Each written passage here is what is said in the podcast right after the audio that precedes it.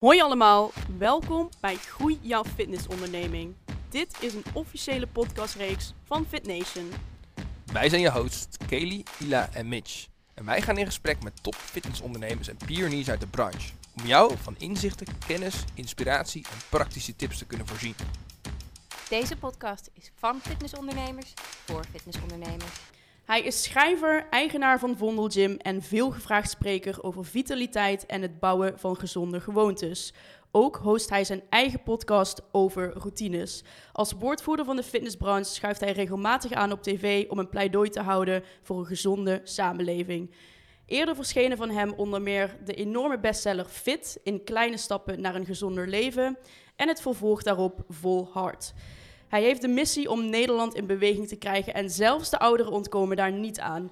Hij neemt zijn beide ouders al ruim drie jaar mee naar de sportschool en vandaag schuift hij bij ons aan tafel om te vertellen over zijn nieuwste boek Trainen voor het Leven. Ik heb het over niemand minder dan Arie Boomsma. Leuk, leuker te zijn. Welkom. Welkom. Ik heb er best veel geluisterd. Ja? Hoeveel?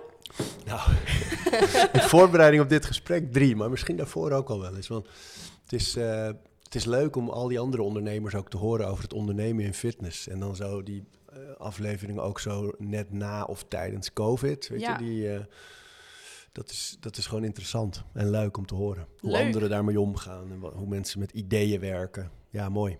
Thanks. Ja, wij hebben elkaar natuurlijk leren kennen, of voor het eerst gesproken in Den Haag eerder dit jaar. Protestactie van NL Actief onder andere, NOC, NSF. Ja, met de minister. Yes, om de branche weer eh, open te krijgen. Ehm, toen vroeg ik jou of je te gast wilde zijn en toen zei je, ik ben nog bezig aan een project. Heb even geduld. Ja. En daarna kom ik. Dit was het project. Ja, weet je wat het dan daarmee is? Van, jullie weten dat ook. Eh, er zijn nu zoveel podcasts en zoveel leuke podcasts en zoveel mogelijkheden om ergens aan te schuiven. Dat als je dat niet afbakent, Mhm. nou, dan krijg je en een soort te grote zichtbaarheid. Waardoor mensen denken, ja, dat, dat verhaal kennen we nou wel. Ja, Maar ook voor jezelf, voor mij in ieder geval, is het toch ook altijd wel lekker om te weten. Nu heb ik dan een paar maanden, dus schuif ik heel veel aan. En dan kan ik lekker vertellen. En dan weer een tijdje wat minder. Ehm, dan concentreer ik weer op andere dingen. En zo probeer ik het eigenlijk altijd wel een beetje in de agenda aan te passen van eh, eh, wel of niet. En als jij dan vraagt voor deze podcast, denk ik, ja, dan is het wel leuk als er ook een goede aanleiding is. absoluut. Ja, want je onderneemt best wel veel. Ehm, voor dit boek heb je jezelf dan een paar maanden opgesloten om echt aan dit project te werken. Nee, nee wat ik eh, doe met een boek. ehm, ik geloof dat als je wil schrijven, dat je dat heel veel moet doen en dat je heel veel moet lezen, vooral ook. En, ehm, en ik geloof in, in wat dat betreft het ritueel van dagelijks eh, dingen doen. Of het nou over sport gaat of, of andere dingen. Maar als je iets dagelijks doet, dan komt het zo lekker in een ritme. En dan ben je veel sneller in die flow ook van, van maken. Dus met zo'n boek ben ik eigenlijk vaak een half jaar ongeveer bezig met gedachten opschrijven. En dan schrijf ik sommige avonden of ochtenden een pagina, maar ook wel eens gewoon twee regels of alleen maar wat bullet points. Maar wel elke dag, elke dag iets. En dan kom ik artikelen tegen, en die verzamel ik allemaal. Dus dan ben ik eigenlijk de boel in de stijgers aan het hangen. Maar ik ben nog niet echt aan het schrijven. Ja. Eh, wel denk ik al een beetje na over hoofdstukken en wat is dan de, de kern, de boodschap van het boek en waarom. Dus zo ben ik aan het verzamelen ongeveer een half jaar lang. En dan komt er een periode normaal van een paar maanden dat ik echt, echt schrijf, dat ik het, de structuur aan ga brengen. En eh, dan schrijf ik ook langere blokken, maar nog steeds elke dag. En meestal kan ik dan in die laatste twee maanden zo, eh, als ik dan om vijf uur opsta en ik schrijf van vijf tot zeven als de kinderen komen, eh, dan red ik het wel met hier en daar nog een blokje in een weekend of een avond. Alleen nu viel dat gedeelte in de zomer. En het was een hete zomer. Dus de kinderen gingen Veel buiten. veel buiten ook. Maar de kinderen gingen spoken s'nachts. Die waren s'nachts vaak wakker. Oh, ja. En wij gingen zelf later naar bed. Want ja, het is tot elf uur licht en een boel te doen. Dus die vijf uur, die werd, dat, werd, dat werd al snel roofbaar. Ja, ja, ja. Als je drie keer wakker bent in de nacht, en la- dan moet je het gewoon niet te lang doen. En ehm, dus toen raakte ik in een lichte paniek. Want mijn trucje, wat ik normaal heb bij boeken, eh, werkte niet. En toen ben ik ehm, toch nog drie, vier eh, nachten of dagen en nachten in een hotel hier om de hoek gaan zitten. Om echt zeven, acht, negen uur lang op één dag nog echt even de laatste dingen te doen. En dat is. wel zwaar. Kleine writerscamp. Ja. Ja, maar, dit- maar dat werkte zo goed dat ik, ik was helemaal in die focus. Ik, ik at ook op mijn hotelkamer en dan ging ik na het eten wel altijd even eh, of een beetje sporten. Of ik liep naar de gym of ik eh, deed gewoon een rondje, even een beetje bewegen. Maar verder waren gewoon echt acht, negen uur per dag alleen maar voor het schrijven. Helemaal afgezonderd, telefoon uit. En dat werkte heel goed deze keer. Maar ik hoop dat ik volgende keer gewoon mijn, eh, mijn truc kan doen. Ja. Want ben je al bezig aan een volgend boek? Ja, ik ben nu met, eh met Pepijn Lane van de jeugd. Oh ja, eh, ben ik bezig eh, ook in de, Yeo. in de stijgers te zetten. Een boek ehm, voor jonge vaders. Dus als je net vader Oh, bent ja. geworden, hoe doe je het dan met sporten, met trainen, met zorgen dat je zelf een beetje gezond blijft. En dat is natuurlijk, want je ritme is ineens helemaal anders. En de nachten zijn anders. En dus er gebeurt zoveel in je leven. Hoe hou je dan een beetje die focus op gezondheid? Dat ben ik met hem aan het maken. En Mooi, hij, ja. eh, ja, Heel heeft relevant. heel- heel veel voor ervaring elke mee generatie. eh. Ja, en dan... ligt ook al een kinderboek, toch? Met rijmpjes. Ja. En ik, ben, eh, ik heb ook net, dat, maar dat is wel eens een beetje af, een voorleesboek voor kinderen. eh, met een, gewoon een, een voorleesverhaaltje Ja. heb ik eh, gemaakt. Maar dat, is, eh, dat komt volgend jaar pas uit.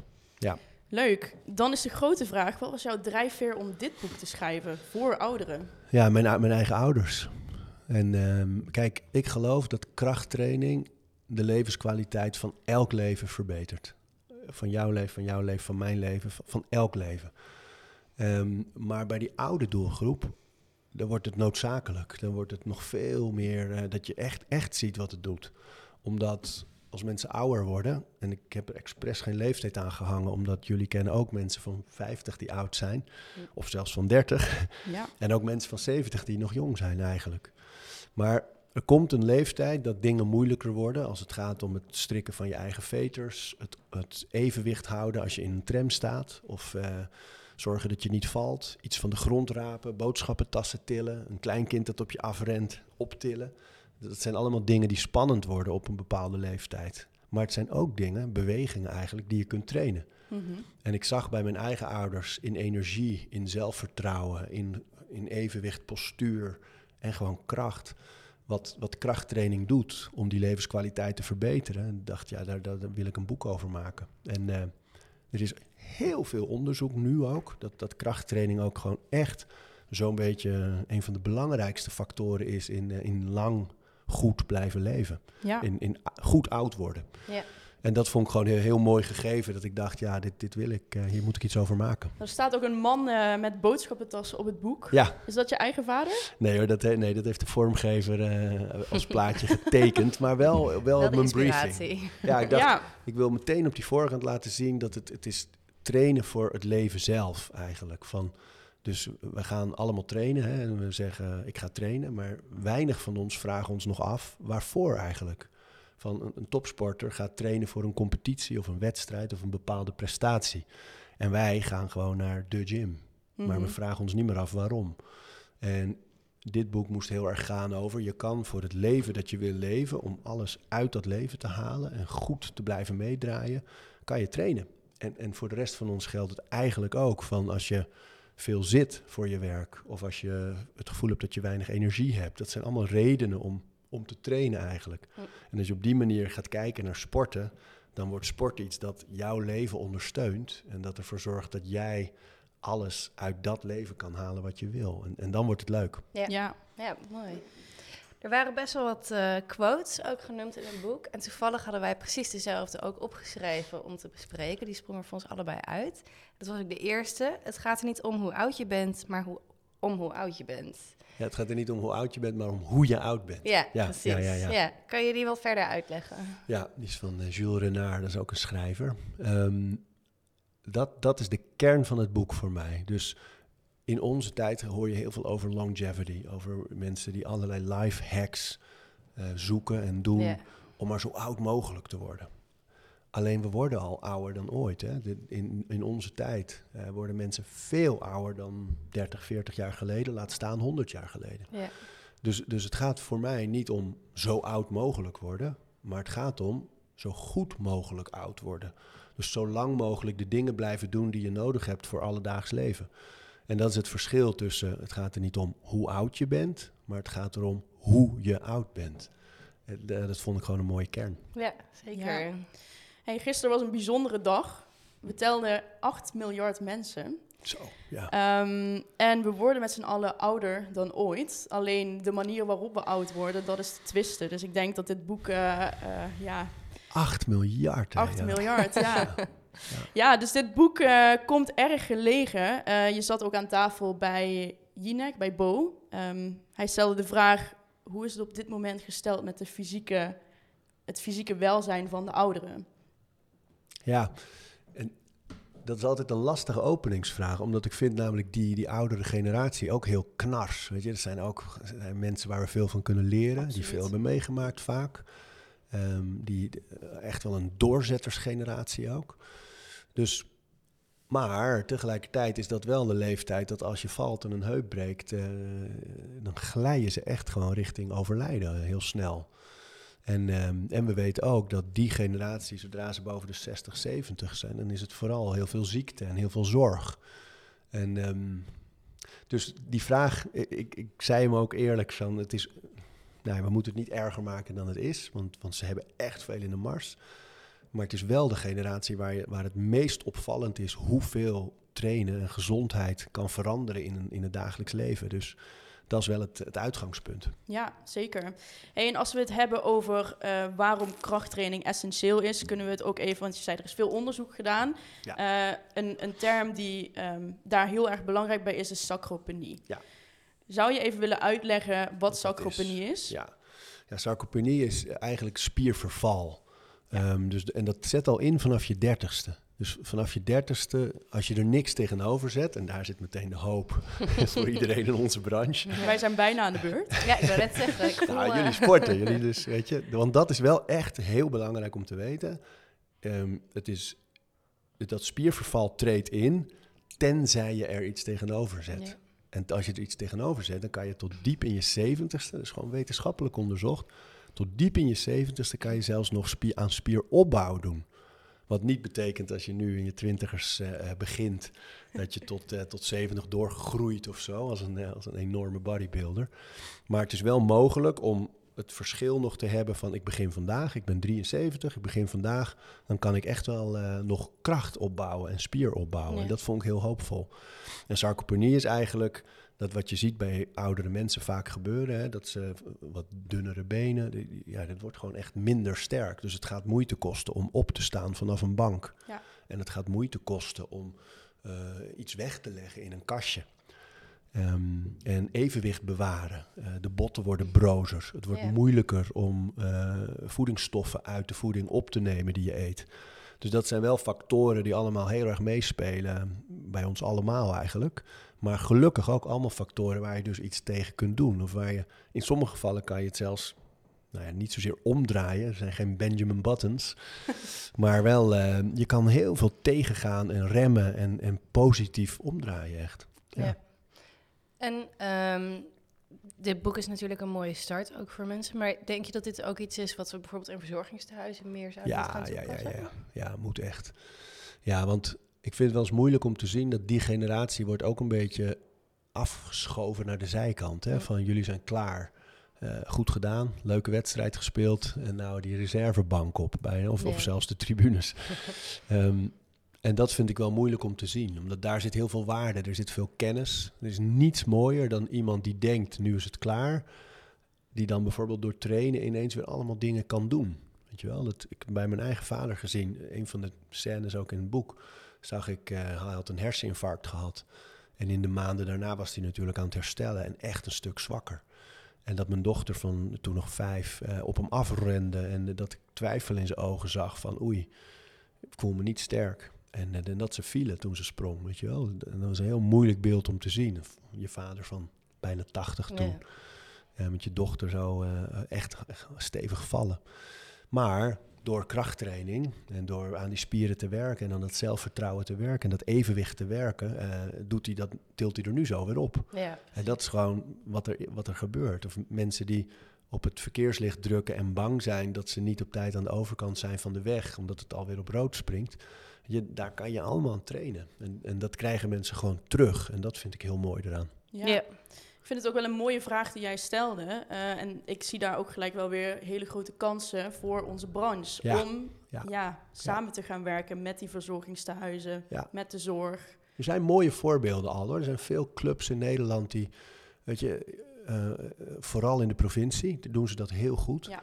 Eh, als je daar in de, de, ja, de klassieke gyms komt, hè, waar Ja. soms nog een tennisbaan of een zwembad bij zit, eh, daar zie je echt op bepaalde delen van de dag heel veel oudere mensen lopen. Het moeilijke is dat veel jonge mensen het op dat moment niet zo leuk vinden om daar te trainen. Ja. En daar zijn clubeigenaren natuurlijk vaak bang voor. Van je wil die, die groep die nog eh 10, 20, 30 jaar lid is. En je wil niemand afschrikken eigenlijk. Ja. Terwijl wij weten ook wel allemaal natuurlijk dat als je iemand die oud is ziet trainen. Ja, dat, dat, is heel indrukwekkend. inspirerend, man. Als je op YouTube of, of, of Instagram iemand van 70 een deadlift van 150, 160 kilo ziet maken, dat, dat Waanzinnig. geeft een Ja. kick. Mhm. Alleen het is wel moeilijk als ondernemer ook de afweging te maken. Hoeveel ruimte kun je creëren zonder dat je een andere doelgroep van je vervreemdt? Ja. Ja, ik denk dat in de gemiddelde sportschool is het beeld ook niet iemand van 70 die staat te deadliften, maar dat ze bij het, met z'n allen bij het koffiezetapparaat hangen. Ja, ja, ja. ja, of, in, die- ja. of die hele aangepaste trainingen. Ja, Terwijl precies. het mooie is, en, de- en eh, ja, in die onderzoeken gaat het ook echt over spierbelasting. Dus de spier moet echt belast worden. Er moet echt druk op om die botten sterker te maken en die spieropbouw Ja. eh, te hebben. Dus het gaat echt over deadliften, over squatten, over pressen. Gewoon de klassieke krachttraining, die is echt het best. Ja. Ja, ik, heb, eh, ik kom zelf uit het zuiden, dat hoor je waarschijnlijk wel. Gezellig, Ehm, ja, maar je, je, je zegt nu net, ehm, het schrikt denk ik ondernemers ook wel af, ehm, zeg maar, dat er veel ouderen in de gym zijn, dus dat waarschijnlijk dan een jongere doelgroep niet komt. Maar we hebben het in de podcast ook vaker gehad over je doelgroep kiezen. En dat bruggetje wat ik maak naar het zuiden, daar is natuurlijk heel veel vergrijzing. Eh, ik heb daar zelf in een sportschool gewerkt waar ook heel veel ouderen waren. En die ondernemer heeft er destijds ook voor gekozen, dit is mijn doelgroep. Mooi. Ja, en dat was ook wel heel mooi om te zien, want die ouderen die trainen daar echt gewoon heel hard. Eh, ik gaf daar zelf les en daar stond een, eh, een, een, een echtpaar van 80 jaar. En eh, die stond daar gewoon bodypump te doen met z'n tweeën. Fantastisch. Ja, Met, een, eh, met een hesje aan, zelfs gewichtsvest. Ja, was echt, eh, echt geweldig. Je, dat is het. In die levens zie je zo direct terug wat het doet. Ik denk elke trainer en elke ondernemer wil ontwikkeling zien bij mensen en groei. Dus er is niks mooiers, welke leeftijd het ook is, maar zeker bij die oude mensen die ineens weer, hé, maar dit kon ik niet. Je kan mijn eigen veters weer strikken. Ik, ik hoef geen klittenband. of eh, ik ben niet bang om te vallen. Of als ik val, dan, kan ik het hebben, weet je wel. Ja, Ik breek niet meteen die heup. Of, ehm, en als ik die heup gebroken heb, herstel ik sneller. Dan is het niet de volgende stap richting dood, Ja. maar gewoon herstellen van een breuk. En, en ja, daar is zoveel winst. En ik denk voor, voor ondernemers is het belangrijk. Je gevoel, denk ik, zou moeten zijn bij, bij een gym of studio of wat je maar hebt in de sportbranche. Ehm, iedereen is welkom, maar het hoeft niet voor iedereen te zijn. nee. Nee. Weet je wel, je mag echt wel kiezen. En sterker nog, in onze tijd is het denk ik ook belangrijk om een beetje te kiezen van dit is voor wie we doen, maar iedereen is welkom. Alleen dan kom je daar in die omgeving en daar doen we de dingen zo. Dus daar moet je dan wel van houden. En denk, je hebt een heel mooi voorbeeld uit eh, de luchtvaartindustrie. in Amerika, ehm, volgens mij was het Northwest. Southwest? Nou ja, een, een van de maatschappijen koos er op een gegeven moment voor om volledig low budget te gaan. Dus die schafte het fenomeen business class af. Eten aan boord werd ook niet meer aangeboden. Ehm, het was echt een soort bus in de lucht. Ja. En dat is het enige wat ze nog deden. En het, en het groeide en het, het nou ja, in positieve zin knalde echt. Het was echt een fantastisch succes. Toen dachten andere luchtvaartmaatschappijen, hé, hey, daar zit iets. Maar die durfden niet los te laten wat ze deden. Dus die gingen dat low budget er, ernaast doen. Waardoor de consument dacht, ja, maar ik boek nu bij eh, die maatschappij waar ik altijd dit heb. En nu heb ik ineens geen eten, geen... Die snapte dat niet. Dus Mhm. het pakte heel verkeerd uit. Zijn zelfs on- onder failliet gegaan, sommigen. Dus, en dat is denk ik voor gyms een, een belangrijke les. Van als je, net als politieke partijen, te veel iedereen wil behagen en iedereen wil bedienen, dan ga je... Dan bedien je eigenlijk niemand. Niemand, Nee. niemand echt goed.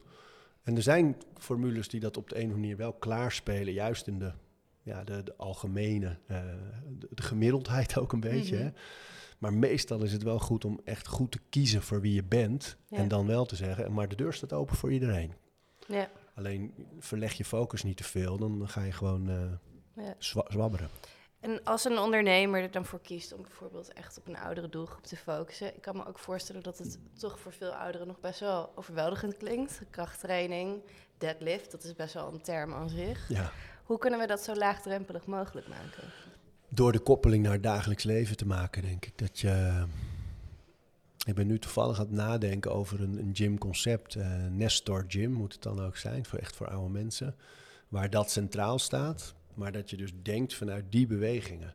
Dus dat een fitnesscircuit gaat over. De, squat is een, eigenlijk een box squat. Dus van, eh, van zittende positie gaan staan. En die deadlift, dan pak je waarschijnlijk twee kettlebells van, eh, van een wat verhoogd eh, plateautje. Dat zijn je boodschappentas of je koffers. En daar ga je mee lopen. Dat is een farmer's carry.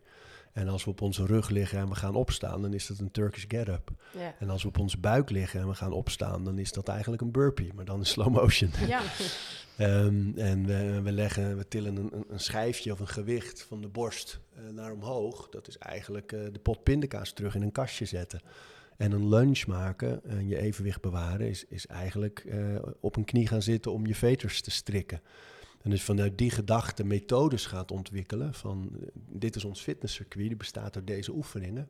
En daarnaast hebben we lessen voor je uithoudingsvermogen, waar we aan je conditie werken. En daarnaast gaan we boksen voor je hand-oogcoördinatie en je Mhm. zelfvertrouwen. Eh, Dan kan je een hele leuke programmering. En het gebeurt al hoor, want ik ik denk dat ook naar deze podcast ondernemers luisteren die zeggen: ja, dat doen we al. Ja, er zijn ja. hele mooie programma's in Nederland en gyms die het fantastisch doen. Dus eh, het, het bestaat al, maar het, het kan altijd toegankelijker. En ik denk dat het inderdaad wel afschrikt soms als je dan in een gym komt. En veel gyms zien er tegenwoordig uit als clubs. Hè? Met, je, Ja. met je donker, Ja. harde muziek. Ja, dat is niet de omgeving waar iemand van eh, 78 zich mm, het snelst thuis zal voelen. Nee. Nee, en het is ook wat je zegt, het, het stigma wat aan krachttraining hangt. Ehm, mensen trainen eigenlijk altijd met een doel voor hun fysiek of om af te vallen. En hier is het echt trainen voor het leven. Ja. Alledaagse bewegingen weer mogelijk maken. Ja. Ehm, Maar- en maar- zo moeten we dan ook vertalen naar die Ja. doelgroep, denk ik. En de- dat is wel in alle somberte die wij allemaal in deze branche natuurlijk gevoeld en gezien hebben rond COVID, is dat wel een van de positieve dingen in de bijvangst. Dat trainen meer is gegaan over, eh, over weerstand en over sterk zijn en over mentaal welzijn. Dus al die dingen die vroeger in de marges waren, want dan ging het vooral over eh, sixpacks en bikinilichamen Ja. En afvallen.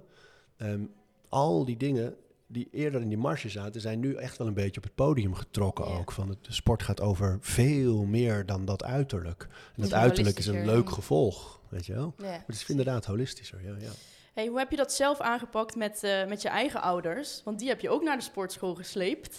Nou ja, ges- gesleept hoefde niet. nee? Nee? weet je wat het leuk is? Ehm, mijn moeder begon, en die begon gewoon omdat ze toen ze naar Amsterdam verhuisde, eh, eh, wat jaren geleden, eh, dat ze gewoon in de gym kwam bij ons en gewoon keek en, en, en dingen probeerde en nadeed, weet je wel. En, toen hebben we op een gegeven moment een, een 50 plus, maar dan moeten we nu een 60 plus, want ik ben zelf bijna 50. 60 plus les van maken. Maar toen met kleine groepjes van vier, vijf eh, oudere mensen ging, ging ze trainen. En merkte ze hoe leuk ze het vond. En dat ze op een gegeven moment een papiertje van de grond raapte. En dat ik echt zag dat die billen naar achter gingen. En keurig met die rechte rug. dat- Die maakt gewoon een deadlift.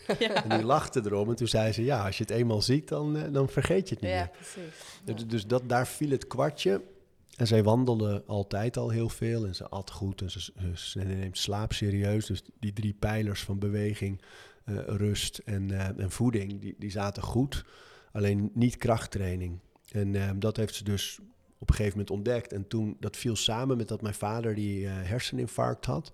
En een soort zenuwaandoening onder zijn huid, waardoor hij altijd jeuk heeft en, en, en dat de verbranding heel hoog is. Dus Mm. ook veel energie kost. Mhm. Dus hij kreeg wat tikken van het leven en je zag haar juist vooruit vliegen, een beetje. En toen dacht hij, ah, dit, is, dit moet ik ook gaan doen. Dus ze hebben allebei gewoon zelf aangeklopt. Ik heb, nooit hoeven slepen of hoeven duwen. En ik geloof ook dat dat voor ons allemaal in de fitnessbranche de weg is om te laten zien en om te enthousiasmeren en aan te reiken en, en, en energie erin te steken, maar nooit te zeggen dit moet en, en, duwen. example. Ja, ja, Ja. ja, Ja. ja.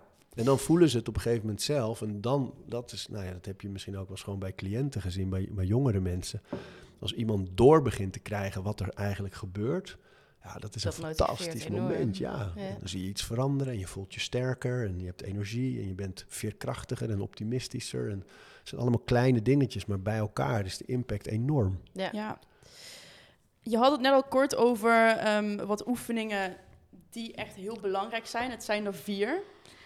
De squat, de press, de pull en de deadlift. Die komen eigenlijk voor in, eh, ja, in, alle, in een reeks van bewegingen die heel vaak terugkomen in ons leven. Ehm, wat zijn dingen die mensen, ouderen, nu al kunnen trainen zonder dat ze naar de gym gaan? Nou ja, ehm, de, alledaagse bewegingen herhalen, bijvoorbeeld. Dus als je op die bank zit en je staat op, zet niet je handen op, op het zitvlak of op je knieën als je opstaat, maar probeer zonder dat je je handen gebruikt op te staan. Dus dan moet het vooral uit die benen en die core komen. Ja. Eh, en herhaal hem. Dus in plaats van één keer opstaan en naar de keuken lopen, ga weer zitten, ga weer staan. Ga weer zitten, ga weer staan. Dan heb je er al drie. Ja. Dan kan je er ook tien of twaalf van maken. Dus dan traplopen. eh ja, blijf maar bij die eerste tree. Ga erop staan, stap eraf. Andere voet. Weet je? Dus de, de alledaagse bewegingen herhalen, daar kan je al Mhm. een hele training bouwen. Als je denkt, oké, ik heb het traplopen, die eerste, die eerste treden. Ik heb het zitten en opstaan. Ik heb die pot pindakaas die naar dat kastje moet. En ik ga kijken of ik eh, eh, mijn evenwicht kan bewaren door op één been te staan en mijn andere been op te tillen. En dat ga ik tellen. Dan heb ik eigenlijk al een circuitje. Als ik al die dingen, dat tellen, 30 seconden evenwicht houden links, 30 seconden rechts. Ik ga 10 keer die eerste traptreden op. Ik ga 10 keer zitten en staan. En ik leg 10 keer die pindakaaspot terug in dat kastje. Eh, dan heb ik eigenlijk al een heel lekker circuitje van amper een paar minuten. Dat je al een goede training hebt eigenlijk. Dus dat is een manier waarop je zou kunnen beginnen als je de sportschool spannend vindt. Ja, leuk. Ehm, Dit zijn best wel ehm, standaard oefeningen eigenlijk, die wij natuurlijk ook allemaal wel kennen. Ehm, we hebben het nu ook wel echt over ouderen die dit allemaal in principe zouden kunnen. Eh, er zijn ook ouderen die sowieso een, fi- al, al een fysieke beperking hebben. Ja. Mijn moeder heeft bijvoorbeeld een beenprothese. Die Mm. zou sowieso geen van deze oefeningen kunnen doen. Maar ik merk bij haar ook dat naarmate ze wat ouder wordt, dat het toch wat langzamer gaat. Als ze lang stil heeft gezeten, dat het wat moeilijker is om in beweging te komen. Wat kan zo iemand doen om toch fit te blijven? Ja, goeie. En kijk, ik denk dat bij een beperking, wat ik ook vaak het inspirerende vind van mensen met beperking, dat ze zelf al een beetje zo in het leven staan. Waar wij die beperking zien, zien zij vaak, ja, dit is nou eenmaal zo. Ja. En nu? Dus ik denk dat dat het uitgangspunt kan zijn. Ehm, dat je kijkt naar wat kan er allemaal wel. Eh, met een beenprothese, ja, je kan niet meteen van iemand om dan alleen nog pistol squats te gaan doen met het andere been. Weet je, Dat dat, is loodzwaar. maar Kan ik in, nog niet in eens. beweging blijven wel, weet je Ja. wel. Dus de, de manier eh, hoe ze ook loopt, of ze gewoon op die twee benen loopt, of eh, met die prothese, of dat ze een, een device heeft om mee te lopen. Beweging, in beweging blijven en, en wandelingen maken, op welke manier dan ook, is, is één natuurlijk. Ehm, aan je evenwicht werken, eh, bij uitstek op één been, want ze zal veel op één been doen, vermoed ik. Ehm, dus dat, eh, daar echt op te concentreren, denk ik, een heel belangrijk punt is. Dat, dat evenwicht houden, wat sowieso als je ouder wordt een grote uitdaging is. Mhm. Ehm, en ik denk wat je niet uit moet vlakken als je fysieke beperkingen hebt.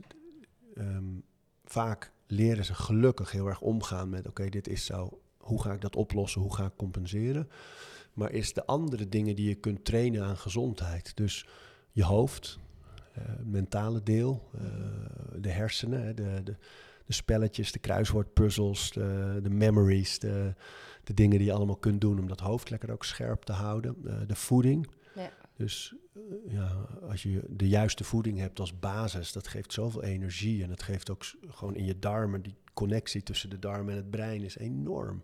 Dus daar zit veel winst, denk ik. En de rust, het herstel, de slaap. Het, eh, dat, dat vergeet bijna elke generatie. Dat dat echt, echt gewoon een factor van je welste is. Dat ik denk dat gezondheid altijd gaat over beweging, voeding, rust. En ze kunnen niet zonder elkaar. Dus je kan niet zeggen, ik ga alleen maar heel goed slapen en verder maak ik een potje van. Dan ben je ook niet gezond. Nee. Maar, maar slaap is echt onmisbaar. En dat, dat vlakken we vaak uit. We zijn in onze tijd zo gaan pikken. eh, door die, die avonden en zelfs de nachten te vullen Mhm. met dingen die we nog willen doen. En dat wordt allemaal afgepikt van je nachtrust Ja. natuurlijk. Maar, en daar, dus daar zit ook wel winst. En denk ik, als je fysiek niet alle oefeningen meer kunt doen, zijn er nog wel andere vlakken van gezondheid waarop je jezelf kan uitdagen, ontwikkelen, eh, nieuwe dingen kunt leren, want dat is ook zo'n belangrijke Mhm. factor. Maar ja, wel, hoe dan ook moeilijker. Ja. Ja. Absoluut. Ehm, ervan uitgaande dat er heel veel ouderen zijn die nu luisteren en die denken, ik wil aan de slag. Ehm, ik kan, ja, we zeiden het net al, het kan een drempel zijn om naar de sportschool te gaan. Ze kunnen thuis beginnen. Maar stel, ze willen nu echt beginnen in de sportschool. Wat is een boodschap voor hun? Dat je nooit moet denken dat iedereen die je daar ziet een soort groep is. En dat is denk ik wel vaak het beeld dat buitenstaanders, of ze nou oud zijn of niet, vaak hebben. Je stapt ergens binnen en je hebt het gevoel dat iedereen daar de sociale regels kent of elkaar zelfs kent. En dat zij een groep zijn die allemaal dingen al weten en kunnen. En jij daar buiten staat. En dat is een heel onzeker gevoel. En dat maakt de drempel enorm. Ehm, dus dan te zien dat al die andere mensen daar ook met hun onzekerheden en hun uitdagingen en hun overwinningjes en, hun, en het fijn vinden om gegroet te worden en gezien te worden, dat hebben zij ook allemaal. En dat is denk ik een heel belangrijk uitgangspunt. Ja, Ehm, en ook de kwetsbaarheid tonen van ik kom hier om te leren. Ik, ik wil nieuwe dingen leren en ik wil sterker worden. Ik denk dat er, hoop ik, hè, ik- heb veel vertrouwen in de Nederlandse fitnessbranche nu ik hem de afgelopen jaren veel beter heb leren kennen. eh, met al die leuke collega's waarmee we al dat contact de hele tijd hadden. rond hoe gaan we het nou weer doen? Ja. Eh, maar dat was bijzonder hoor. Daar wil ik straks nog wel iets over zeggen. Dat heb ik zo, zo'n mooie ervaring geweest met alle met de basic fits en fit for freeze van mensen die best wel concurrenten zijn van elkaar, die allemaal met elkaar om tafel zo ja. de handen ineens slagen om eh, de fitnessbranche te redden eigenlijk. En de mensen van Nederland eigenlijk. Nou ja, eh, daarover misschien later meer en anders is We het gaan dan straks is het nu gezegd. in. Ja. Maar ik denk, ik vermoed dat er geen sportschool of studio of sportorganisatie bestaat die niet meteen met open armen zal staan juichen als er een oud persoon aankomt die zegt: Ik wil sterker worden. Absoluut. Ja, joh, dan gaan mensen huilen van geluk. Dat Ja, is, dat dus denk ik kom ook. maar binnen en dat gaan we, gaan we regelen. Absoluut. Weet je, dat is zo'n mooi signaal. Dus sowieso is dat de beste opmerking van iedereen die een sportschool binnenstapt. Of we nou heel dik zijn of heel oud of heel wat dan ook. Als je zegt, ik wil sterker worden en, je, en daarom kom ik hier. Dan, Ja. dan, dan geef je zoveel vertrouwen aan, aan die tent. En, eh, en zoveel kwetsbaarheid toon je eigenlijk ook. Van, eh, dus dat is een heel mooi, mooie stap, denk ik, als ze dat... eh, ik wil sterker worden. En vergeet niet dat je, die andere mensen elkaar ook heus niet allemaal kennen. En ook niet precies weten hoe het allemaal zit. Precies. Ja, mooi. En ik denk ook, ehm, mocht je in het begin nog wat onzeker zijn eh, en nog niet weten hoe bepaalde oefeningen echt goed uitgevoerd moeten worden, als je de ruimte hebt, ga aan de slag met een personal trainer. Ja. Ja, dat is sowieso, denk ik, altijd verstandig. Hè? Dus eh, ik bedoel, er wordt in Nederland op een mooi niveau groepsles gegeven in, eh, in allerlei disciplines. Dus de begeleiding is doorgaans goed. Maar het blijft een groep. En eh, het is altijd echt wel, denk ik, met name op leeftijd kan het helemaal geen kwaad om even een paar sessies met een trainer, vrouw of man, te plannen. Die echt weet hoe je bijstuurt. Wat gebeurt er bij je squat? Oh, let hierop, let daarop. Ehm, die echt even goed meegeeft. Die gewoon echt lekker voor je in de stijgers hangt eigenlijk. En dan kan je eh, zelf aan de slag of in groepen. Maar het is wel verstandig om altijd even met een specialist inderdaad te kijken van... doe ik het goed, waar kan het beter, hoe voorkom ik dat ik het erger ga maken dan Ja, het is. zeker. En zijn er ook dingen waar personal trainers specifiek op moeten letten bij het trainen van deze doelgroep? Jij traint Ja, natuurlijk ja, je ja. eigen ouders. Ja, nee, zeker. Kijk, je, je, hebt te maken met een, een lichaam dat natuurlijk wel heel anders is dan dat van een 20 of 30-jarige. Ja. En eh, de botten zijn brozer. Er is een hele lange geschiedenis van herhaalde bewegingen. Dus elk lichaam is anders. Hè. Als je een, groep van 30 mensen air squats laat doen, dan zie je er waarschijnlijk misschien wel 30 verschillende, maar Ja. zeker 25 verschillende. Dus en dat heeft te maken met van ja, eh, ik heb ooit een enkelblessure gehad, of een rug, of een knie, of, een, eh, of ik doe dit altijd al zo. En dan 70 jaar lang. Ja. Dus die herhalingen zijn zo ingesleten. Het is veel moeilijker om bij te sturen. En een van de trainers, eh, Brian Wolters, eh, echt een, echt een nerd in krachttraining. Fantastisch veel kennis, eh, hoge opleidingen. Maar ehm, die gaf mij het advies voor dit boek ook van... ga niet te veel mieren neuken op dat het heel correct moet zijn om Mhm. een squat te doen. Want bij deze doelgroep is het al lang fijn dat ze meer bewegen. Dus bij. ja, dus die hele mechaniek, ehm, ehm, weet je, ja, dat, zij hoeven niet met een kaarsrechte rug, met de billen naar de hakken te squatten. Maar dat zij opstaan vanaf een bank is, is een, al een hele mooie squat en een hele grote winst ten opzichte van stil blijven zitten. Dus dat vond ik een, een fijn advies. Dat ik dacht, ja, ik moet niet te vaak zeggen, je moet het correct doen. Je moet het, zoals we als trainers vaak doen natuurlijk, van correct bewegen Ja. blessurepreventie. Eh, je, je kracht wordt veel groter als je hem goed uitvoert. Alleen bij deze doelgroep moet je er echt blij om zijn dat ze in beweging zijn. En, eh, en natuurlijk bijsturen waar je kan, maar niet te veel hameren op. Nee, nee, nee, nee, nee. Knieën mogen niet voorbij die tenen, zoals Ja. vroeger vaak zeiden. Sowieso achterhaald inmiddels. Maar. Ja. Mooi. Oké, ehm, je had het net al kort over de drie pijlers van gezondheid. Eh, want beweging is onlosmakelijk verbonden met rust en voeding. Ja. Ehm, je haalde slaap al even kort aan. Heel belangrijk. Wat zijn jouw toptips als het gaat om slaap? In een vast ritme te slapen. Dus eh, een vast tijdstip waarop je naar bed gaat en een vast tijdstip waarop je opstaat. En juist als je dat dagelijks doet, is het helemaal niet erg als je daar dan in een weekend of wanneer dan ook een keer van afwijkt. Want het is elke dag zo. Waar je voor uit moet kijken is dat als je het een keer laat maakt, dat je dan ook weer uitslaapt. En, want dan raak je in de war. Dat zijn gewoon mini jetlags. Dus jij zegt je mag dan niet uitslapen. Nou, mag. dat zal je me niet snel horen zeggen hoor. Nee, maar kijk, het is. Je merkt het bijvoorbeeld bij kleine kinderen. Dus als, die een, als een avondje Sint Maarten is, zoals van de week, eh, dan gaan ze wat later naar bed. Maar die staan nog steeds om, eh, om Ja. zes uur eh, rennen ze eruit, weet je wel. Dus die gaan, dat ritme van opstaan staat vast. En dan ben je overdag even moe, maar ja, dat trekt wel weer recht. Op het Mhm. moment dat je gaat zeggen, ja, maar ik was nu, ik lag er pas om twee uur in, dus ik ga even tot elf uur eh, ga ik doorslapen. Dan, ben, dan heb je een jetlag. Mhm. Gewoon, daar komt het gewoon op neer. En dan wordt het moeilijker. Terwijl als je denkt, oké, ja, twee uur, ja, dat wordt even pittig één dagje. Maar daarna zit ik weer in mijn ritme.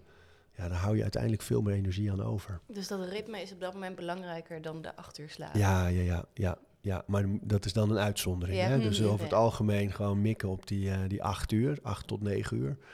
Zeven tot negen mag je tegenwoordig zeggen in de wetenschap. Zeven tot negen uur ehm, met een vast ritme. Dat, dat is echt belangrijk. En voor oude mensen wordt dat ook al lastiger. Die vallen moeilijker, vallen makkelijk in slaap, maar worden vaker wakker. eh, staan erg vroeg op vaak. Ja. Dus dat vaste ritme wordt alleen maar belangrijker.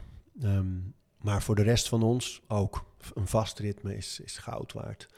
En voor de rest van ons om, zodra het kan op de dag, daglicht in je ogen te krijgen. Dat, je, dat is echt eh, de nieuwe belangrijkste tip. Als je alle slaapwetenschap erop naslaat, is, is dat er eentje die voortdurend terugkomt. Zodat je lichaam weet, nu begint het eigenlijk. Nu gaan we aftellen naar die nacht. Dus dat houdt ook in als je s'nachts opstaat om te gaan plassen. Liever niet het licht Geen aanmaken. licht, geen Nee. licht. Nee, nee. Geen telefoon in bed. Nee, nee, nee. Ik denk dat ouderen dat sowieso wat minder. Ja, dat, kijk, ja dat, nu, nu zitten we op zo'n tweevlak. Want van inderdaad, voor ouderen is het, is, is- zijn al die dingen ook belangrijk, maar voor ons nog veel meer. Omdat, kijk, als je weet dat er onderzoeken zijn dat een telefoon op tafel hebben omgedraaid, hè, terwijl je eet, er al voor zorgt dat je je voeding minder goed opneemt. Is dat zo? Ja, dat is gewoon wetenschappelijk aangetoond. Dat, en dan ligt hij nog omgedraaid. Hè? Dus je bent er niet eens mee bezig. Maar het feit dat hij daar ligt en dat je hem ziet, dat ontketent al in je hoofd bepaalde prikkels en gedachten. Of eh, net als dat je als je je telefoon in je zak hebt eh, af en toe en je gaat ergens staan wachten, is bijna altijd de reflex pak je Mhm. die telefoon. Ja.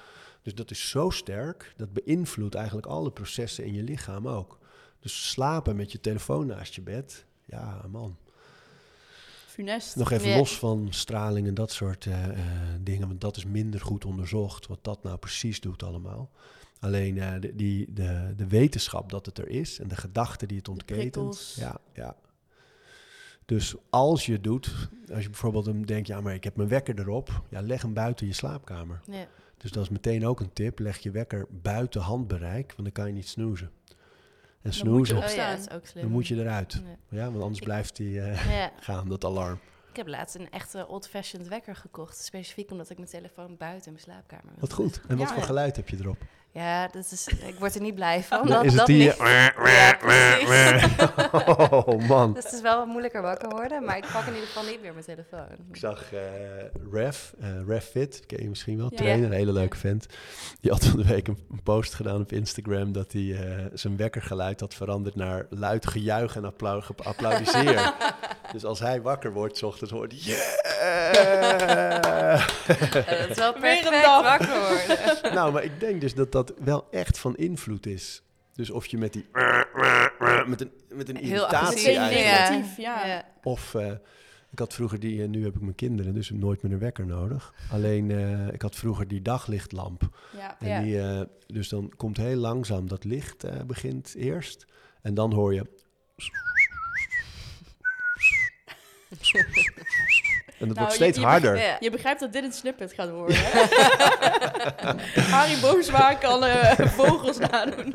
Na al die jaren wakker worden ermee. ja. ja. Maar, ik, dus ik denk dat is wel... Kijk, het hele bewustzijn van die telefoon. Want ik, ik ben dol op die telefoon. Ik vind het een fantastisch medium en je kan er alles op. De hele wereld is binnen handbereik. Ja. En contact met mensen en socials.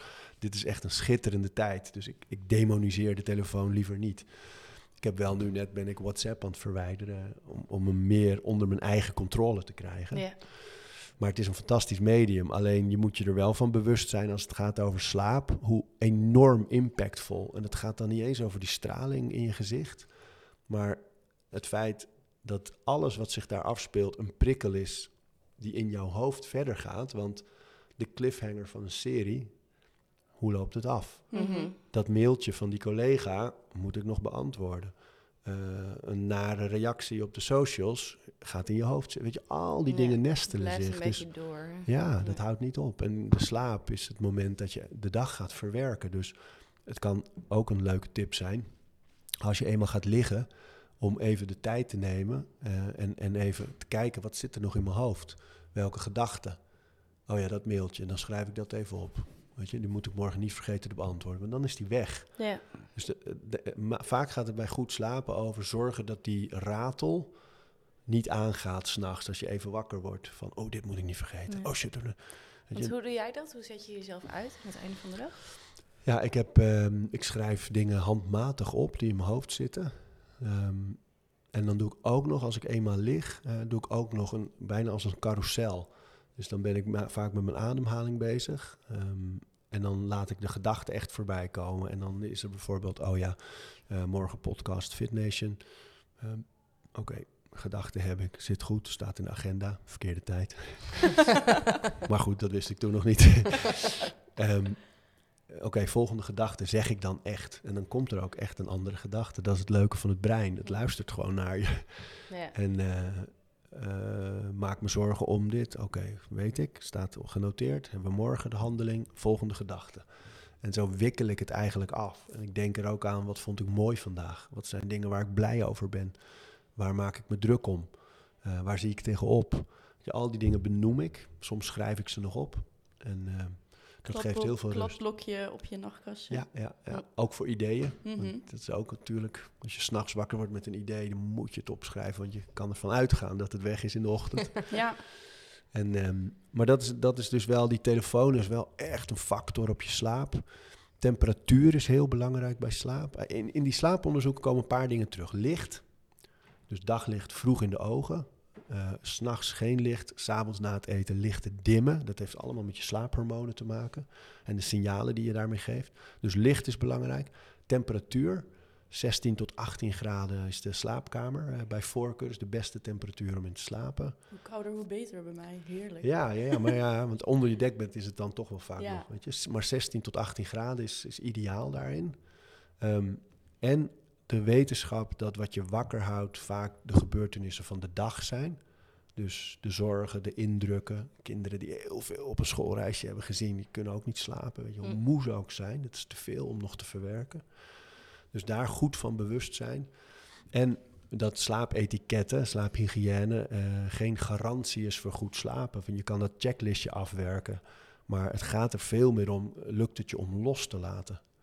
Lukt het je om de dingen die jou wakker houden of de stress die je hebt los te laten? Dus daar dingen voor in te bouwen is ook heel belangrijk van ademhalingsoefeningen, meditatie, eh, lezen in bed, uh, vrije. Weet je, het zijn allemaal dingen die Ja. eigenlijk, Zeker. eh, dat zijn allemaal dingen die bijdragen aan. Gelukkig ben ik heel erg geblest met mijn slaap. Ik Ook heb- dag met al die dingen. Nou, ook, ook, nee, Seks, maar... lezen. Ja, ja, zeker. Kelly, Nee, niks te klagen. Zodra ik het kussen zie, ben ik weg. Is en ik heb ook altijd, eh, al maak ik me over alles druk, dan denk ik altijd zorgen voor morgen. Denk ik morgen weer weer over na. Maar En kom dat jij helpt makkelijk dus. je bed uit? Redelijk, ja. Jij? Als ik genoeg slaap ik kom niet makkelijk wel. mijn bed uit. Nee. nee. ik ben, als ik eenmaal in een routine zit, dan gaat het wel makkelijk. Maar als ik te veel ga spelen met hoe laat ik wakker moet worden, dan, ja, dan is het einde, einde oefening. Ja, maar slaap je in een ritme, vaste tijden? Nee, niet goed genoeg. Nee. daar ligt het probleem waarschijnlijk. Nou ja, dus probleem, ik heb huiswerk ho, ho, na ho, deze podcast. Nou ja, het is leuk om te proberen. De meeste van die dingen, als je ze leest ergens, is het leuk om eens een keer een weekje of twee of tien dagen dingen te proberen. Mhm. En helemaal niet van, nou, het is anders, het is een probleem of zo. Maar gewoon, het is heel leuk om te toetsen, want je gaat toch merken, dit werkt voor mij. Of, hey, wow, een inzicht. Ja. Of je denkt, nou ja, maakt niet zo heel veel verschil uit. Eh, ik vond het ander ook prettig. kan ook natuurlijk, hè. Ja. Maar het is leuk om dingen te toetsen en testen in dat opzicht. Ja. zeker. Ja. De derde pijler van gezondheid is voeding. Ehm, Ja. Wat zijn de belangrijkste dingen die jij in het boek hebt meegenomen betreft voeding? Nou ja, bij die oudere doelgroep spelen een paar dingen. Een minder hongergevoel, dus, dus minder wat, wat wij hebben, na, weet je, dat je echt wel trek kan krijgen van activiteit. Dat hebben ze veel minder. Ehm, ze nemen voeding minder goed op eh, over de jaren. Dat zijn belangrijke dingen. En je moet rekening gaan houden met ehm, nou ja, proteïne bijvoorbeeld. Dat je Ja. echt wel moet, goed moet kijken dat je genoeg proteïne en genoeg calorieën in de meeste gevallen binnenkrijgt om eh, sterk te blijven. Dus dat zijn belangrijke basisfactoren. En verder is het natuurlijk wel grotendeels hetzelfde. Dat ja, de, de, de nieuwe weg voor voeding is natuurlijk zo min mogelijk bewerkt. Zo veel Ja. mogelijk echt. Eh, veel groente, liefst bij alle maaltijden op de dag. Ehm, niet te veel vlees en vis. Maar wel een beetje is over het algemeen wel aan te raden nu. Als het maar echte producten zijn en niet uit die, die bio-industrie. Dus daar, daar blijft ook voor, voor oudere mensen is dat wel de weg. Van zorg dat je eh, genoeg eet, vooral. En dat je altijd de juiste dingen eet. Ehm, en wees je bewust van wat de effecten zijn van bewerkt voedsel, suikerrijk voedsel, voedsel. Dat dat vooral ook met je energie heel veel dingen doet. En in die levens, hè, waar al veel meer ziekte op de loer ligt, zijn dat natuurlijk ook nog eens de grote aanjagers van eh, allerlei nare factoren. Ja, Dus dat is de- wel wat voeding is. Voeding is je energie, voeding is je medicijn, grotendeels. En dat is een belangrijk bewustzijn. ja. Ja. En de drie maaltijden per dag, Ja, dat is... Het, mij is het bekend, maar ik zeg je heel eerlijk, als ze me dit drie jaar geleden had gezegd, toen was ik nog in de veronderstelling zes maal, maaltijden per dag. ja, ja. Ontbijt, tussendoortje, lunch, Ja. tussendoortje. Maar het is ook lang geweest. Hè? En, en ook trainers hebben natuurlijk lang, ge- omdat het vaak ging over sterker worden of groeien, hadden trainers heel vaak ook de adviezen van, eh, ja, eh, ook nog die tussendoormaaltijden als je zwaarder of groter wil worden. Met name bij mannen speelde dat toen nog. Inmiddels is het voor vrouwen en mannen allemaal gelijk. Eh, maar voor, daar is een belangrijk onderscheid tussen gewoon gezondheid. Wil je een bepaald gewicht eh, blijven? Eh, wil je gewoon gezond zijn, energie hebben, niet ziek zijn, lekker veel kunnen, krachtig zijn? Dat is één ding. Of wil je zwaarder worden? Dat is een heel ander verhaal natuurlijk. Ja. Ehm, maar over het algemeen, als het gaat over gezondheid, is drie maaltijden meer dan genoeg. Als je de juiste dingen eet. En zijn die tussendoortjes, die zorgen er eigenlijk alleen maar voor dat die suikerspiegel hoog blijft. Ja, En ehm, die bloedsuikerspiegel. En eh, dat je voortdurend in die verbranding eh, ook, ook blijft. ontstekingswaarden Ja. blijven hoog. Ja. Ja. En dus dat is denk ik voor oude mensen, kijk, tenzij er sprake is van ondergewicht, hè, dus dat je, dat je echt bij moet eten, dan is het, kan het niet zoveel kwaad om natuurlijk nog eens een extra pot kwark met pindakaas en, eh, en proteïne erdoor bijvoorbeeld. En wat noten naar binnen te harken. Maar ehm, ik denk over het algemeen, geldt voor ons allemaal, drie maaltijden op een dag. Liever niet te veel tussendoor. En hou lekker veel tijd tussen je laatste avondmaal en je, en je slaap. Dat daar wel een goede twee uur tussen zit. Dat zijn wel fijne richtlijnen. En, eh, en hou de porties een beetje normaal als je op gewicht wil blijven. Ja. Dus is het voor ouderen ook veel lastiger om op gewicht te blijven? Ja, kijk, kijk je, we kennen, we weten de hele obesitas uh, en de inactiviteit. Die, die zorgt er natuurlijk ook voor dat heel veel mensen veel te zwaar zijn. Uh, maar over het algemeen is het bij oudere mensen wel zo dat als ze al zwaar zijn, zullen ze dat misschien blijven. Maar heel veel mensen zijn juist een beetje lopen ze tegen het gevaar aan te dun te worden, te zwak te worden, uh, af te vallen. Ja. En um, dus dat, dat vond ik het moeilijk, een van de moeilijkste hoofdstukken in het boek. Want je kan over alles, kan je redelijk algemeen, dat iedereen er wat aan heeft. Maar bij voeding heb je gewoon die twee kanten. Ja. Van, je hebt in deze doelgroep veel te maken met suikergevoeligheid, uh, ziekte. Um, en dan dat hele zware en dat hele dunne. Dus het is veel moeilijker om één Mhm. lijn daarin aan te brengen. Ja. Hoe denk je dat een personal trainer daarmee om moet gaan? Ja, het, ik, het mooie van personal training is dat het gaat over maatwerk. Dus dat daarin weinig weer verandert, omdat die kijkt naar één persoon van oké, je bent eh 1,83 en weegt eh, 68 kilo, dat is echt te weinig.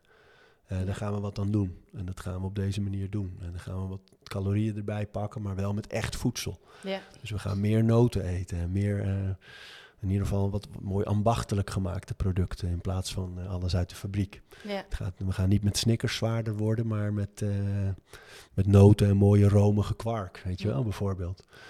Want zijn de, de standaard macro's eigenlijk zoals wij ze kennen, wat is het, anderhalf gram eiwit per kilo? Ja, ongeveer. Ja. Ja, daar, Is dat ook voor ouderen van toepassing op dezelfde manier? nou, die moeten wel wat meer. Ja. Ja, ja, ja. En die, die nieuwe wetenschap daarover, zegt, je hebt die jongens van Sport Science Pro, hè, een groep Nederlandse wetenschappers, die publiceren daar ook veel over. Er is net een heel mooi onderzoek weer geweest voor optimale spieropbouw bij, eh, bij sporters, bij krachtsporters. Eh, dat die echt wel richting 2 gram per kilo lichaamsgewicht eh, kunnen, ruim. En, en maar voor oude mensen speelt dat andere nog. Dat, die nemen het dus al moeilijker op ook. Dus, en van proteïne weten we bij kinderen dat je uit moet kijken bij te veel voor, eh, voor de nieren. Hm. Ehm, maar bij ouderen speelt dat veel minder. Dus daar kan je, best, kan je best wel lekker stevig erin duiken Ja. met die extra proteïne. Ja. En eh, ja, die, daar is de wetenschap best wel veilig over ook. Dat je daar echt wel... je hoef je niet zuinig in te zijn. Maar blijft denk ik wel een goed advies voor trainers aan oudere mensen... om het zoveel mogelijk uit echte voeding te halen. En shakes de hoogstens te gebruiken als een soort toetje erbij. Maar je moet niet proberen al je calorieën en al je shake of al je proteïne uit die shakes. eh, dat is echt een, een supplement, een, Ja. iets erbij. Haal het uit voeding zoveel mogelijk. Het laatste wat ik zou willen aanhalen uit jouw boek is routines. Het komt eigenlijk in ieder hoofdstuk bijna wel een keer terug. Je hebt er zelfs een, een hoofdstuk aan gewijd. Je hebt er een podcast over. Ja.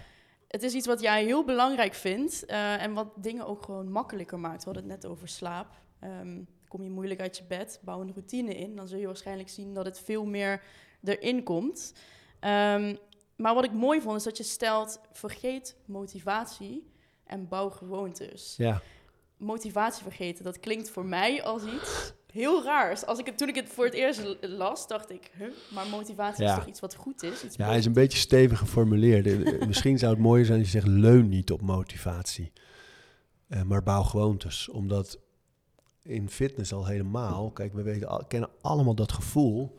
dat je heel gemotiveerd raakt door een, een video... of een, of, eh, of een nieuw schema. Of kan van alles. Of een nieuwe, nieuwe outfit. Of deze podcast. Of, weet je, je hoort iets of je ziet iets... en je denkt, yeah, nou gaan we. En iedereen is in januari weer heel erg gemotiveerd. Alleen motivatie komt en gaat. Dus het is er de ene dag heel sterk en de andere dag helemaal niet. En dan heb je een probleem. Mhm. Want je, want je hebt motivatie nodig om te gaan. Dus als je niet leunt op motivatie, maar gewoontes bouwt van ik ben die persoon die elke dag naar de gym gaat. Ehm, de- in een ander boek had ik een verhaal van een vrouw bij ons in de gym en die, en die kwam. Ik had haar zelf nog niet gezien, maar ik hoorde van collega's, ze is er elke dag, maar ze traint niet Oh, al zes dagen achter elkaar of zo. En, ehm, en toen zag ik er een keer, stond ze heel kort op een loopband, maar ze was nooit langer dan een kwartier, twintig minuten in de gym. En, ehm, en toen ben ik er op een gegeven moment na- naartoe gestapt en heb ik gezegd, wat, wat is je strategie? Van, wat, wat is de gedachte hierachter? Eh want leuk dat je er bent, maar kunnen we iets doen of kunnen we... En, eh, en toen zei ze, nee hoor, nee, ik, eh, ik vind het op dit moment in mijn leven moeilijk om echt tijd te maken voor een training of met een trainer te werken of een groepsles. Maar ik wil wel al die persoon zijn die elke dag gaat. Dus zij was eigenlijk alleen maar bezig met, ik, ik zorg dat ik elke dag even over die drempel stap. En, eh, en een koffietje drink of mensen leer kennen, wat groet of eh, die loopband. Maar ik, en op een gegeven moment zit dat in dat leven als gewoonte. En dan wordt het makkelijker ook om ruimte te creëren. Ja. En, en daar geloof ik echt in. Dus als, je, als het je lukt, en niet misschien in trainingen te denken, maar in beweegmomenten. Dus vandaag kan ik niet naar de gym, maar kan wel een extra rondje lopen buiten. Ik kan wel mijn auto ver van de deur van de supermarkt parkeren in plaats van zo dichtbij mogelijk. Ja. Ik kan wel echt de trap nemen in plaats van de roltrap of in plaats van de lift. ja. Ehm, Jij hebt hem gelopen, ja. vier verdiepingen hoog in Amsterdam. Maar weet je, dat zijn kleine dingen. Dan weet je, oh check, ik heb vandaag een half uur zeker intensief bewogen. Check. En anders loop ik die trap even op en neer. Of ik doe wat squats vanaf de bank. Maar check. En dan morgen ga ik wel weer naar de gym. Maar ik ben elke dag aan het bewegen. Ik ben die persoon die elke dag even beweegt. En, en dan is het namelijk niet erg als je dat op een gegeven moment drie maanden, twee jaar, veertien jaar, 28 jaar lang doet.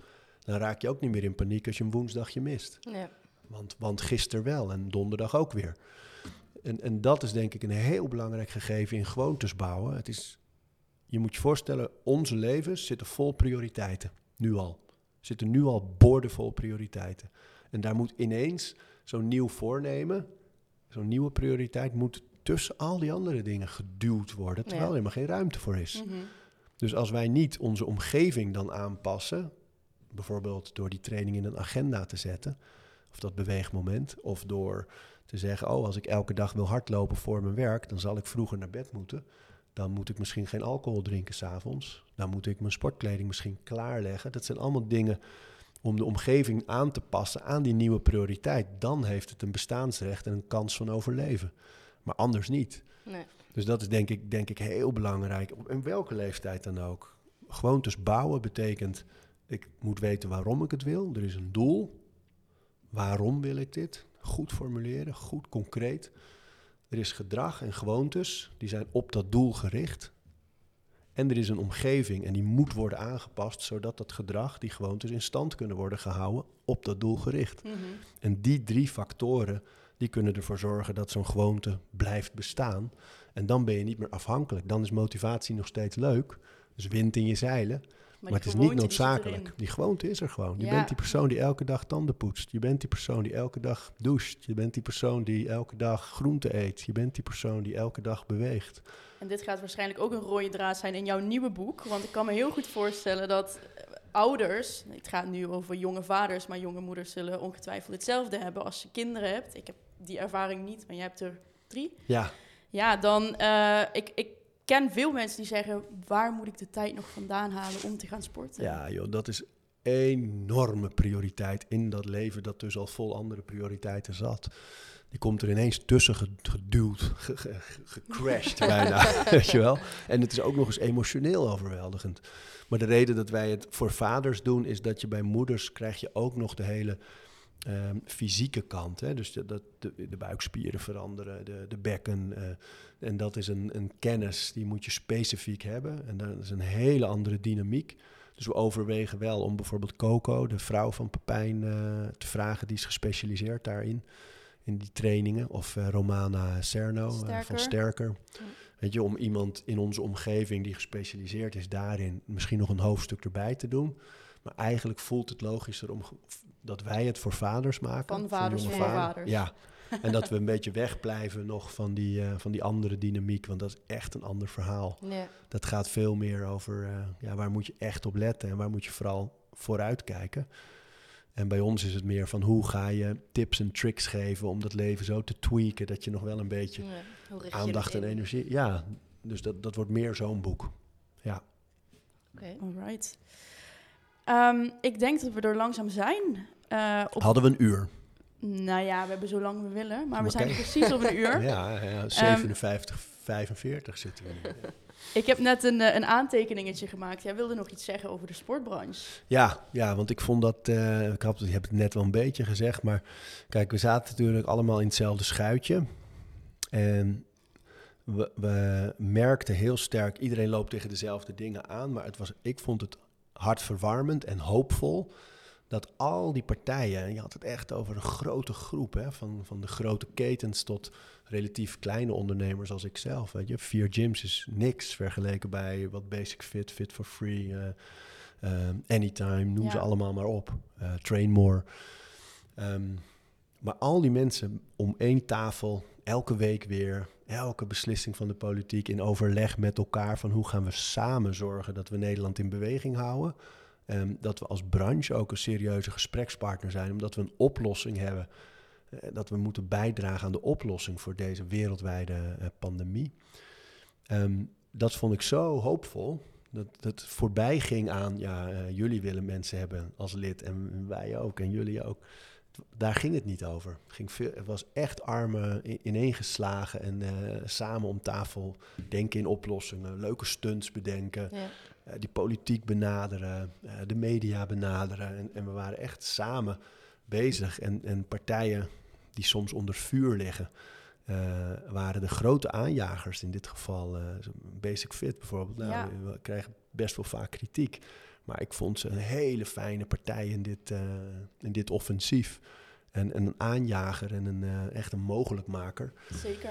Dus dat, dat vond ik heel leuk. En ook dat je gewoon merkt dat er in Nederland zijn meer dan genoeg mensen voor ons allemaal. Weet je, je hoeft niet in concurrentie te denken. Je moet zorgen dat je je eigen doelgroep vindt. Dat je die zo goed mogelijk bedient en bij je houdt. Ehm, maar je hoeft niet bang te zijn dat, dat iemand anders ermee vandoor gaat. Als trainers bij je weggaan ook niet. Van, neem ze maar mee, het gaat om relaties. Maar wees voor- niet bang voor concurrentie. Maar kijk gewoon hoe je zelf jouw werk het best kan doen. En vooral ook Ja. wetende hoe weinig, wat voor klein percentage van Nederland eigenlijk maar sport. Ja, Dan is Ja. daar nog genoeg, eh, genoeg Ja. te doen. Genoeg vis in de vijver. Ja, dat is helemaal zo. Ja, want voor elke sport die je beoefent is krachttraining natuurlijk een, eh, een- iets dat toevoegt en dat bijdraagt aan. Dus al die mensen die lid zijn van clubs en zo, die moeten we ook nog in de gyms hebben natuurlijk. Zeker. Dus kom maar op met die 6 miljoen Absoluut. clubleden. Absoluut. Ja, en niet, niet te vergeten de rol die NL actief heeft gespeeld Ja, eh, in deze hele periode. Fantastisch. Echt, eh, ja, dat is van een eh, onzichtbare club. Zijn zij een absolute autoriteit geworden, ook in Den Haag. Want we schuiven nu nog steeds om de zoveel tijd aan op het ministerie. En Ja. dan zijn zij ook weer de, de aanjagers en de initiatiefnemers. Ze zorgen ervoor dat we elkaar af en toe nog spreken allemaal. En eh nee, NL Actief heeft dat heel mooi gedaan. eh. en ik, Absoluut. ja, ik mocht eigenlijk een beetje ook NL Actief eh, vertegenwoordigen in Zeker, die media. ja. Dat vond ik ook een eer. Dus zeer positief ervaren. Leuk. We sluiten eigenlijk iedere podcast af met een gouden tip voor de luisteraar. En dat mag van alles zijn. Dus ook aan jou wil ik deze vraag stellen. Doe meer dingen waar je bang voor bent. Is dan mijn tip. Oké. En dat kan klein zijn, van eh, een koude douche of een ijsbad in. Eh, niet te dicht na je krachttraining. Ervoor kan wel. O- of acht uur daarna. Eh, maar doe meer dingen waar je bang voor bent. Omdat uit je comfortzone stappen, dus aan een groepsles meedoen van iets waar je nog niet goed in bent. eh, een spiergroep trainen in een vreemde gym in plaats van je favoriete eh, oefeningen pakken. Ehm, iets doen waar je oncomfortabel bij voelt, vertaalt zich zo mooi naar het moeilijke gesprek met een collega. het iets zeggen in een vergadering terwijl je geneigd bent dit te doen. Dat is een hele mooie metafoor, vind ik, die sport en gezondheid ons eigenlijk biedt. Van uit je comfortzone, dingen doen, het ongemak opzoeken juist, angst in de bek kijken. En het vertaalt zich fantastisch naar de rest van je leven. Mooi. Heel mooi. Dankjewel, Arie. Waar kunnen ze het boek kopen? Overal eigenlijk. Het is bij Overal. elke boekwinkel te koop en, eh, en uiteraard ook online. Maar als je het online bestelt, moet je het natuurlijk wel bij een boekwinkel doen. Sowieso. Ja, ja, lang leven bol hoor. Ik, ik, ik maak er ook gebruik van. Maar ik vind voor boeken vind ik het wel mooi als we ook die branche wel een beetje blijven steunen. Ja. Zeker, zeker. De, de kleine boekwinkel op de hoek. En eh, ja, ik heb hem gelezen. ik vond het een krachtig boek. Ehm, voor mij is het natuurlijk materie die ik al ken, maar ja, wij hebben onszelf ook de vraag gesteld: is dit iets wat ik mijn ouders of opa en oma cadeau zou doen? En uh, ja, ik hoop Zijn niet dat mijn ja. opa luistert, maar dit cadeau krijgt hij voor kerst. Eh, Ik denk dat hij hier heel veel aan Leuk, heeft. leuk, leuk. Dus ja, cadeau. Een een boek voor je ouders, dat is het een boek voor je ouders, een boek voor je opa's en oma's. Leuk joh. Hey. Arie, dankjewel. Succes met het schrijven van je nieuwe boek. Ja, dank, dank, dank. Dat Leuker te zijn. Dat Yes. was hem. Tot de volgende keer.